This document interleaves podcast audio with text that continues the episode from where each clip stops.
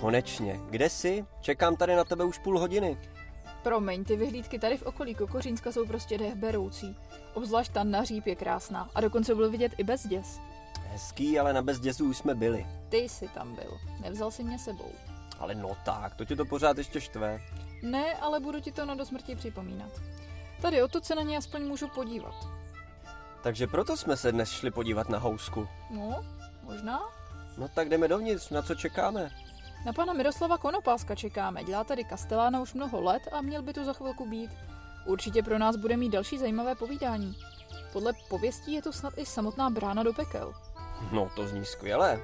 Tak pojď, počkáme aspoň na nádvoří, ne? Být tebou tak za tu kliku neberu. Proč ne? Je to snad brána pekelná. Jak je možný, že pokaždé, když vybíráš destinaci našeho výletu, tak jeho brány musí střežit medvědi? Vždyť ten velký musí vážit dvojnásobek toho, co já. Zase nepřeháněj, vždyť jsou to jen pejsci. Samotný Kerberos, brána do pekel, hezky nám ten výlet začíná.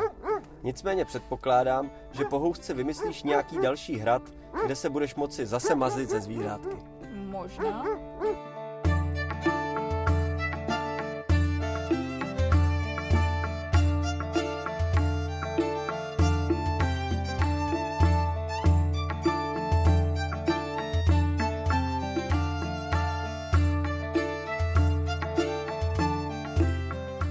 Založení samotného hradu, na to se lidé ptají moc často, protože vlastně nikde se to nedočtou.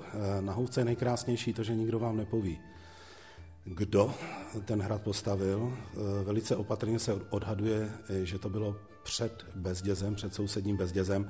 Bezděz je 1264 zakládací listina, čili houska zřejmě někdy první polovina 13. století. Nikdo vám nepoví, kdo ten hrad postavil, mohl to být zrovna tak dobře Přemysl II. Otakar, ale i jeho otec Václav I. mohl započít se stavbou housky, ale co je na housce to nejkrásnější, nikdo vám neodpoví na tu nejdůležitější otázku, proč vůbec ten hrad tady byl postaven. Jelikož a protože, když se hrady stavěly, mělo to smysl. Hrad byl pevnost, zároveň kancelář, úřad, a stavělo se to tam, kde to mělo smysl. Osídlené území, u hranice, u obchodní cesty. Zkrátka hrady vždy sloužily a něco střežily. Tak a v případě hradu Houska se neví o okolním osídlení, čili buď tu nebylo, nebo se o něm neví. Neví se o tom, že by tu procházela hranice, čili buď neprocházela, nebo se o ní opět neví. Neví se o tom, že by tu tudy vedla obchodní cesta. Čili píše se, že hrad postavili uprostřed tehdejších středověkých neprostupných vozdů a pralesů, čili de facto uprostřed ničeho. No a teď mě poraďte, jak z toho ven. Pane jo, to jsou samé otazníky. Přece tady ale muselo něco být. Člověk si nepostaví hrad jen tak z rozmaru. No, i když. Tak ono je docela možné, že Houska plnila funkci správního centra oblasti, ještě před založením Bezdězu. Konec konců, podle dostupných údajů, totiž oba hrady pravděpodobně postavila totožná stavební huť. Houska, Bezděz? Ono to dokonce i zní podobně. Jenže pořád mi nejde na rozum, že by hrad Houska vznikl z ničeho a pro nic. Nestálo tu předtím něco? Pokud mají kronikáři pravdu, tak už v 9. století na tomto místě mělo stát dřevěné hradiště a píše se, že to bylo hradiště Pšovanů, tam patří svatá Ludmila. My jsme v kraji Pšovanů pod hradem několika studánkami, pramení řeka Pšovka. No a údajně to hradiště patřilo otci svaté Ludmily, ten se jmenoval Slavibor, to je doložená historická postava a měl ho stavět pro svého syna Houseka, psali ho různě, samozřejmě, že ten Housek je již počeštěný. Tímto se dostáváme k samotnému názvu hradu, zase popravdě neví se, jsou tři možnosti. To první je keltské slovo goska, které znamená světlo anebo bránu, k té bráně se možná dostaneme později. Druhá možnost je Houska už od dobříma, když Keltové plenili Řím, tak vlastně Kapitol zachránili kejhající husy, zatímco římští psi spali. Čili od té doby husa byla symbolem stráže. No a třetí možnost, tu už jsem malinko nastínil, to je ten Housek, Slaviborův syn, čili vyberte si. Takže ani v názvu si nemůžeme být jistí. Když si to shrneme, nevíme přesně, kdo hrad založil, nevíme, proč ho ten neznámý založil a dokonce ani nevíme, proč se jmenuje tak, jak se jmenuje. Přitom je to nádherná stavba. Člověk by řekl, že by se tím tehdejší stavitelé pochlubili. Znáš to, třeba by se i pochlubili, ale dokumenty, které by nám to potvrdily, se prostě a jednoduše nedochovaly. Prozkoumáme tedy to, co můžeme, a to je samotný hradní komplex. Ten už je dneska oděn převážně do renesančního hávu, tak by mě vlastně zajímalo, jak hrad vypadal ve své původní středověké podobě. No, hmotově kástl, který teď vidíte, de facto odpovídá. Ta hmota odpovídá. To, že gotické zdivo je přeházeno renesančními grafity, tím se nenechte mýlit. Je to v podstatě druhá vývojová linie hradu. Ta první byla jen a pouze obestavět prostor a ta druhá vývojová linie je obestavění prostoru s využitím přírodních prvků, čili klasická obvodová zástavba. Hmotově odpovídá gotice, odmyslete si renesanční barokní dveře, zábradlí, které vyhotovili v 19. století Kounicové a nová okna, ta byla gotická původně samozřejmě, ale hmota toho kastelu odpovídá gotice. Když člověk jde k Housce už a vstupuje vlastně na vnější nádvoří, tak si říká, jsme na rovině, ale to není pravda. My stojíme vlastně na konci úplně všeho, ze tří stran, spadá dolů někde 20, někde 30 metrů, kol má skalní stěna, o tom se můžeme přesvědčit. Konec konců té skály bylo využito při stavbě hradu, kus hradu je vysekaný ve skále. No a to nádvoří, to vnější nádvoří, kterým jsme sem přicházeli, je uměle dovršeno. My jsme překročili, toho si nevšimne nikdo, 2 zasypané hradní příkopy a padací mosty, které tam byly.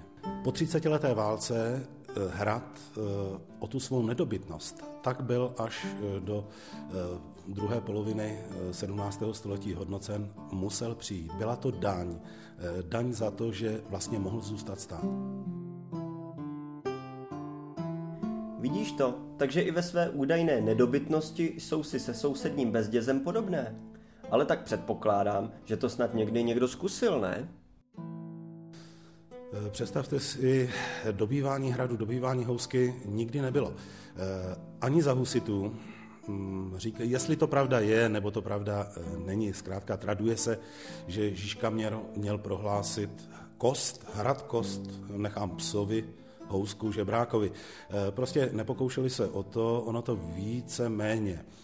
Mohlo být proto, že tehdejší vlastník Smiřický, hele, šlechtici byli takový, jaký byli, jo, kam vítr, tam plášť, že byl z husity za dobře.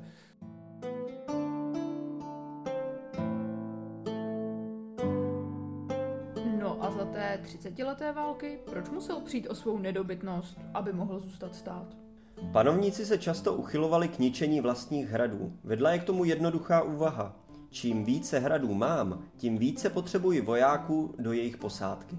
No a pokud se panovníkovi nedostávalo vojska, hrady většinou měly jen pár stálých obyvatel se správcem, který v případné obraně hradu nesvedl z hola nic.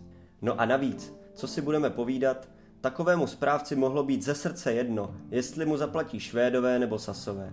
Panovník je daleko a on si chtěl zachránit kůži. A navíc se na tom ještě pořádně namastil kapsu. Přesně tak. Takových případů bylo spousta a hrad Houska byl jedním z nich. Za 30leté války se jej zmocnili Švédové prakticky bez boje. Takže vlastně takový nechráněný hrad v pohraničí se mohl stát jednoduše velice dobrým opěrným bodem pro nepřítele.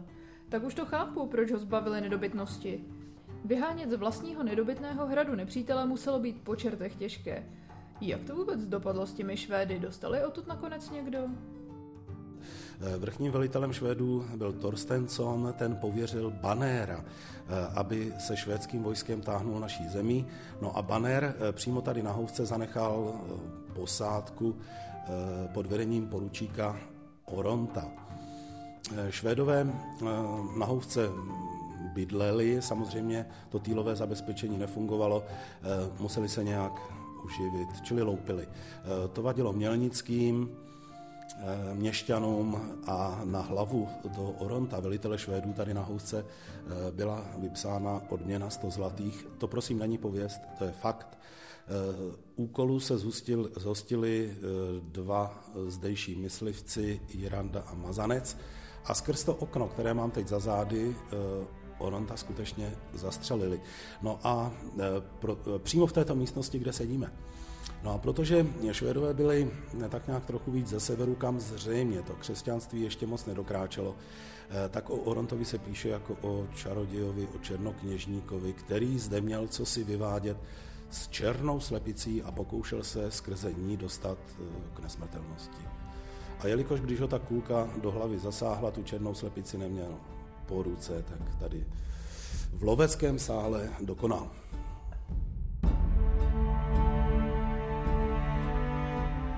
A vidíš to, černá magie, konečně. Jak je to tedy s tou místní branou do pekel?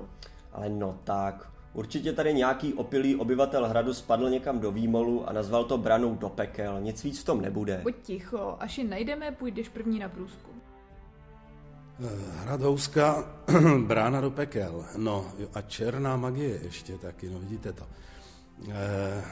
Už v 9. století, pokud mají opět kronikáři pravdu, tak na místně unikátní housecké kaple, dnešní, která tehdy samozřejmě nebyla, bylo to za dob onoho dřevěného hradiště, v poslední čtvrtině 9. století na tom místě měla puknout zem, prasknout skála.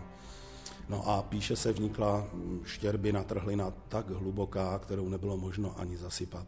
Zkoušeli to, ale vždycky se jim to propadlo.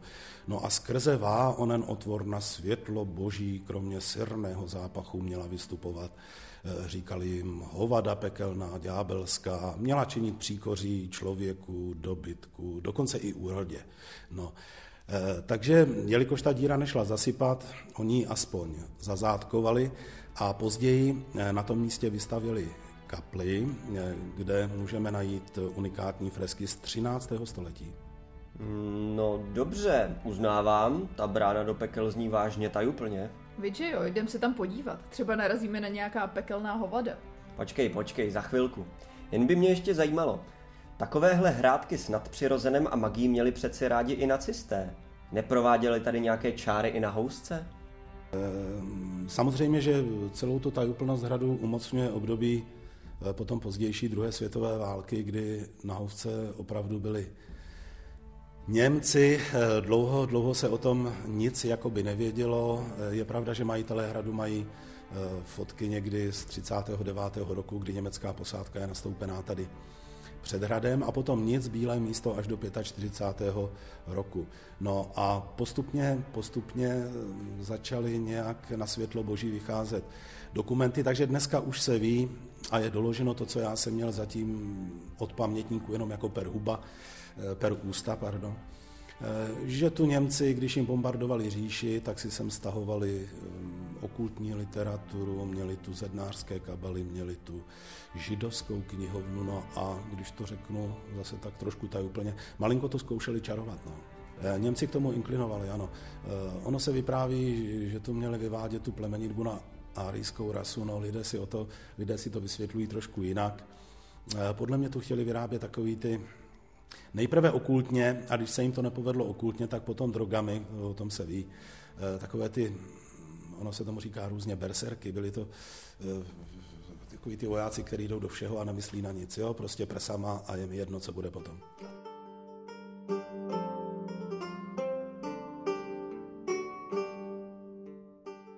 Brr, z toho běhá mráz po zádech. Kdo ví, co se v těchto zdech muselo odehrávat. Ale tak ďábla asi nevyvolali, hrad pořád stojí, supervojáci jim očividně válkově hrát nepomohli, tak to naštěstí asi všechno dopadlo dobře. Po odchodu Němců se tedy s hradem dělo co? Já jsem slyšela, že si hrad koupil snad ředitel Škodovky nebo kdo? V 90. letech, konkrétně v roce 92, 3 roky po revoluci, rodina Šimonků dostala zpátky to, co patřilo jejich pradědovi, co si v roce 1924 koupil od hraběnky Eleonory Andráši, byl to Josef Šimonek, prezident ve Škodových závodech, senátor parlamentu. On ten hrad opravil, na Housce se byl podívat Masaryk, byla tu Švehlová vláda. No, bohužel po válce v těch 50. letech Šimonkovi o hrad přišli. Chvíli sloužil jako sklad knih, ještě po té válce, co tu zbylo, jako depozitář univerzitní knihovny v pražském Klementínu. No a někdy v 70.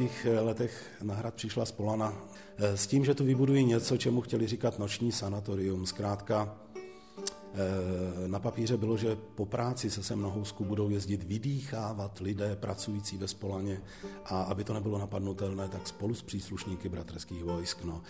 Čili v tom 92. roce pořádění Spolany a následně potom instavu, protože 2 roky před revolucí Spolaně hrad sebrali s 5milionovou pokutou, to je za tu studnu, která je před hradem, vrtali 278 metrů do hloubky a navrtali nezrovna moc dobrou vodu, malinko radioaktivní, čili za to je vyhodili 2 roky před revolucí s pokutou a přišla firma, která vlastně dnes už neexistuje, individuální výstavba, jo, Instav, a ty v tom chtěli pokračovat, pak přišla revoluce. Čili v tom 92. roce Šimonkovic rodina dostala hrad v takovém stavu, dneska se o tom těžko mluví, bylo to bez ničeho, tady nebylo žádné vybavení, to všechno dostalo nožičky. Kluci ze Spolany, dnes už to jsou seniori, kteří sem přijdou, tak na rovinu řeknou za marky, za dolary, odsud všecko vylítalo.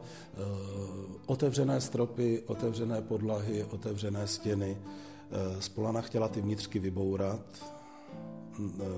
tohle mělo být nahrazeno modernou a údajně celý ten korpus hradu měl být zastřešen takovou hliníkovou proskleněnou kopulí. No. Takže Šimonkovi popravdě nevěděli ani co s tím, bohatí byli tak jako my všichni, že jo.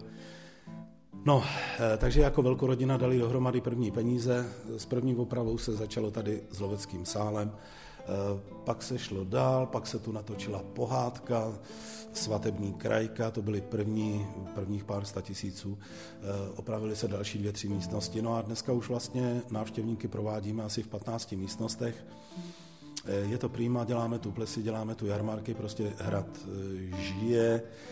Není co závidět, jo, není to jako vlastnit hrad, není rozhodně nic, jo, máte pořád kam dávat peníze, no. Je to soukromý objekt, takže dá se říct, že jediné státní nebo památkářské peníze jsou de facto na záchranu fresek v té kapli, toho se nesmí dotknout nikdo jiný než akademik, a na záchranu fresek zelené pomníky.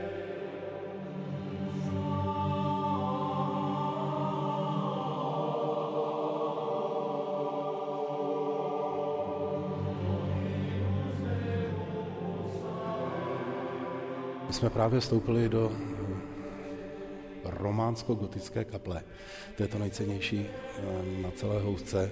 Ono to bude zdít divně, ale až do roku 1928 se psalo, že Houska vůbec kapli nemá.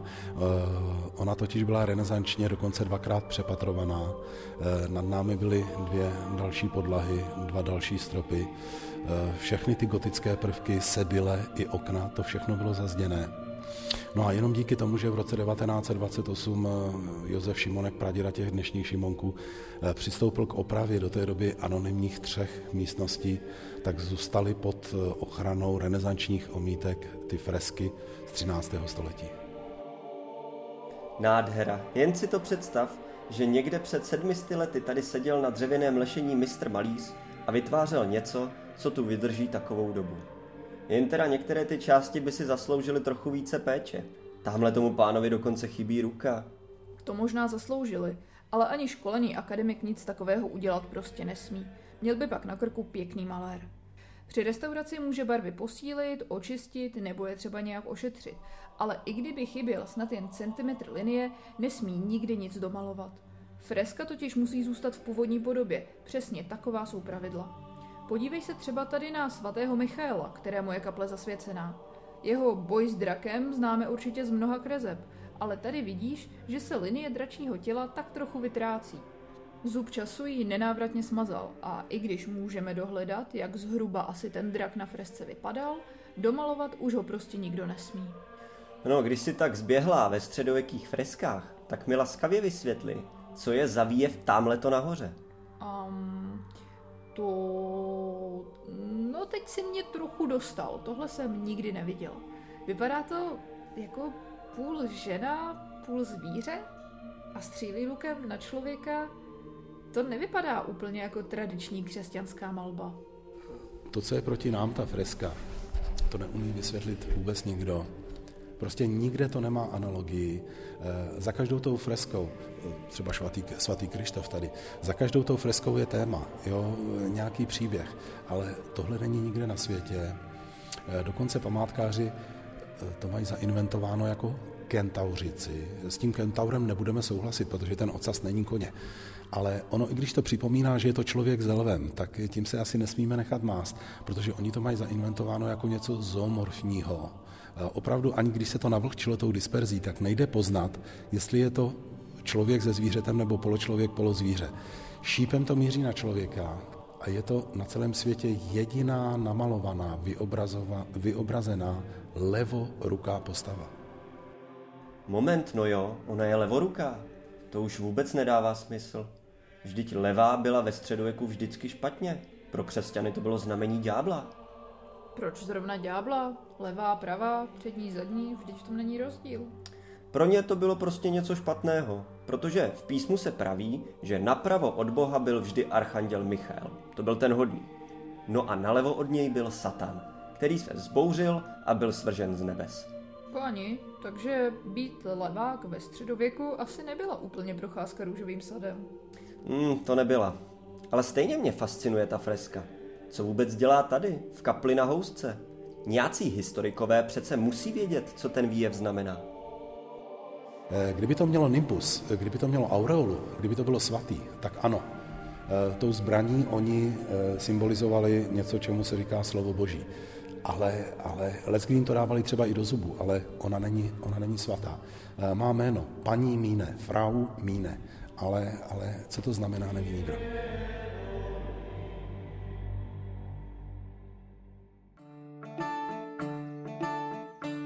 Teda řeknu ti, dneska to byl jeden otazník za druhým.